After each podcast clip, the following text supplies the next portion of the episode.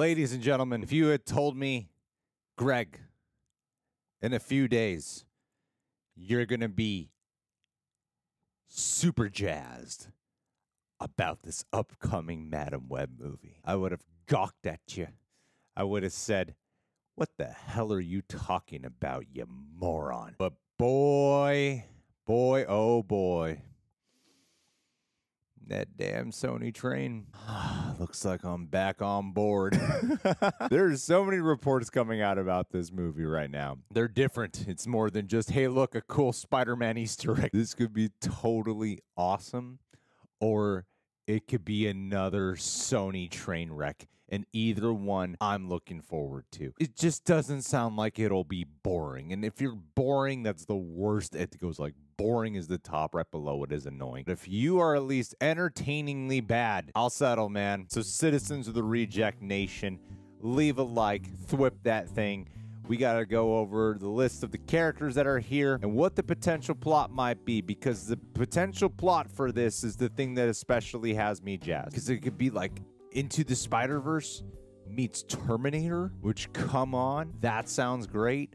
Or it could be Into the Spider Verse meets Terminator Genisys. You know, those are two very different experiences. And again, if half of this is true, I think I'm going to be a happy camper. Here we go. Speed around these cast characters. Not going to do a big giant comic book lore on these people. First one on the list Dakota Johnson as Cassandra Webb, aka Madame Web. There were a lot of talks like, oh, is she going to be playing Julia Carpenter because Dakota Johnson in these set photos doesn't look like a frail old lady? Yeah, she's going to actually be playing Cassandra Webb. Now, I'm sure you've seen a lot of imagery of her. Uh, so, you know, in the comics, she's like a clairvoyant, has telepathy abilities, has the ability to predict things before they happen. And of course, she's connected to a life support system resembling a spider web kind of goofy when you think about it. It's pretty goofy. and just side note, you know, if your only metric for Dakota Johnson's acting abilities comes from the Fifty Shades trilogy, aka the greatest trilogy of all time, there were three of them, right? Not four. I don't really know, but uh, I've, I've seen them all. She's actually a, a fantastic actress, so I, I'm I'm excited for her. If there's one thing I know about these Sony movies is that when you get great actors in them, you really get to showcase why they're great actors. All right, next up on the list, Sydney Sweeney from Euphoria, who is another wonderful actress. She's actually going to be playing who a lot of people assume she might be playing, Julia Carpenter. So in the comics, Julia Carpenter was the second Spider Woman and also the second Madame Web. Not exactly clear which point in the timeline we are for this character or what they're setting up because again, got so many different characters being introduced in here. It's like oh, it really feels like she could be either one at this point. Either way, I'm excited for Sydney Sweeney. She's very talented and and apparently she she doesn't get paid enough money according to some interview that she did Uh, she needs to get paid more. She needs to build a fence around her house because a bunch of perverts keep stalking her. So stop it. All right next up on the list we got celeste o'connor playing mattie franklin. So in the comics mattie was a third spider woman i love the design of her costume. Obviously the qualities of it might sort of evoke the iron spider suit that tom holland would wear but you know this could actually be a lot creepier if utilized properly in live action. And her character alongside with julia carpenter very integral to the Madame Web storyline, the specific storyline where it seems like aspects of this movie are definitely going to be borrowing from. Isabela Merced as Anya Corazon, aka the Spider Girl. There have been reports they are working on a standalone movie for this character. She uses these grappling hooks like spiders because Spider Man. She also has symbiote like protective skin to defend herself. Here's where I was like, whoa. Adam Scott as young Uncle Ben. When I heard he was in this movie, my mind never even came close to thinking this is what it was going to be. And there were these set photos that show him like a- as a paramedic. Uncle Ben, to my knowledge, has never been a paramedic. So looks like they're be doing a very different take. He was always a helper. You gotta help people. That's why he helped told that told his nephew to, to to to have responsibility. But Adam Scott, absolute gem. Met him at a bathroom once at an AM PM. We yeah.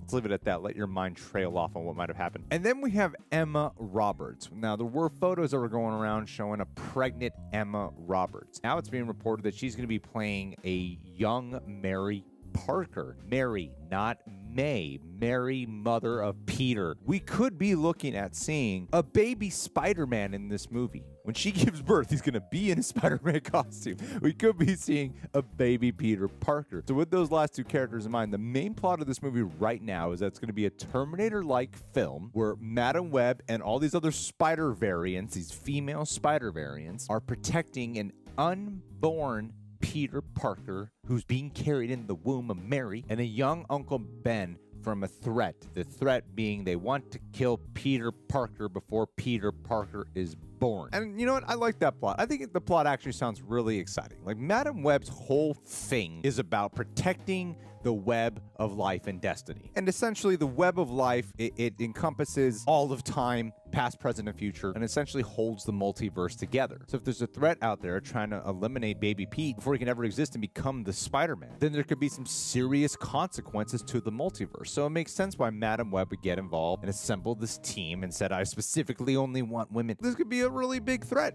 You know, we've seen some multiverse consequences as of late. Worked out fine for Adrian Toomes, no problem. Wrapped it up in two scenes in the Morbius film. But you know, when it came to Tom Holland's Spider Man and No Way Home, there was some serious shit there. So yeah, with Madame Web's ability, she has the capability to transport any version of Spider-Man or Spider-Woman across the multiverse. So maybe this could even tie into across the Spider-Verse as well. And as fun as it is to like crap on Sony's crap, they did produce Into the Spider-Verse and the Spider-Man films within the MCU are, are technically their films. So everything they make is crap. Some of it's great. And the idea of doing like a live action Spider-Verse sounds awesome. Like, but you know, it does raise some questions like who who will the villain be? Some people are thinking it could be this villain named Morlun and the energy vampires, these multidimensional villains who go after Spider-Man variants. That conversation was brought up a lot around the time when I believe Daniel Espinosa was the one who said that Sony wanted to deal with the Spider-Man totems. Other speculation are saying that it could be Charlotte Witter, who is Madame Web's granddaughter, where in the comics, where she did gather the Spider-Woman together to take down a threat. It was specifically to take down Charlotte. And part of the group that Madame Web assembled together to take down her granddaughter in that comic run was Mattie Franklin and Julia Carpenter. Either villain at this point sounds like a likely thought. Like I'm not even super stoked about who the villain might be. I'm more excited about just seeing all these Spider-Verse characters come together and then also the plot of something that is very Terminator esque, right? And it does still throw a wrench in like, okay, if if this Madame Web movie, if the if the Earth that she inhabits is the same one that Morbius is in, is the same one that Venom is in, which Spider-Man is this? But if they care about continuity and timelines and all that shit, which I, I don't know how much they care to adhere to any of that. It sounds like they could be setting up a new Spider-Man because you know there were those set photos that show that takes place in the early 2000s. So if the idea is baby Spider-Man in the early 2000s, and then we go to modern day, which is where we have people like Morbius and Venom, that would mean Peter Parker is already grown up and he's a Spider-Man. The timeline of having a Spider-Man exist does make sense.